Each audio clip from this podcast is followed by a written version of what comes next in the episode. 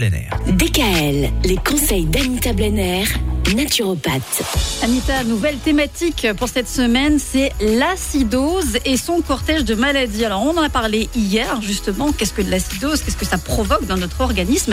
Et c'est vrai que finalement c'est une histoire d'équilibre, alors comment le mesurer? Alors on va d'abord parler du pH.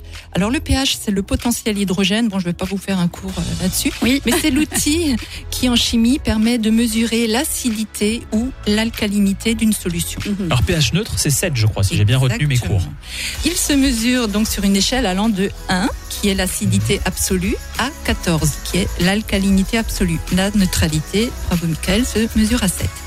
Donc le terme acidose désigne l'acidité de nos tissus, et ces tissus qui composent nos organes et donc notre corps. Alors on mesure notre acidose grâce à des bandelettes de tests de pH urinaire que l'on trouve en pharmacie ou sur Internet.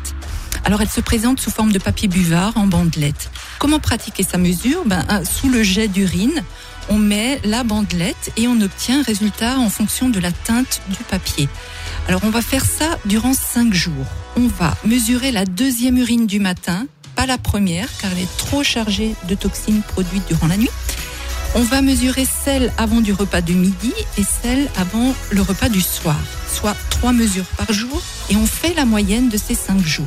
Au niveau des résultats, si on a un résultat entre six virgule huit et sept virgule quatre, c'est parfait. Mais c'est rarement le cas, donc surtout pas de panique. Mmh. Si le pH est de six, cela veut dire que le terrain est dix fois plus acide que la normale. Si le pH est de cinq, c'est cent fois plus acide, pH quatre, mille fois plus acide, et pH trois, dix mille fois plus acide, et c'est là qu'on s'inquiète. Ah, c'est que à trois qu'on s'inquiète? Ah non, non, déjà non. Un peu à partir de cinq virgule cinq, on, on commence quand même à, à réagir. Et dans l'autre sens, on s'inquiète aussi? Oui, mais c'est très, très, très rare. D'accord.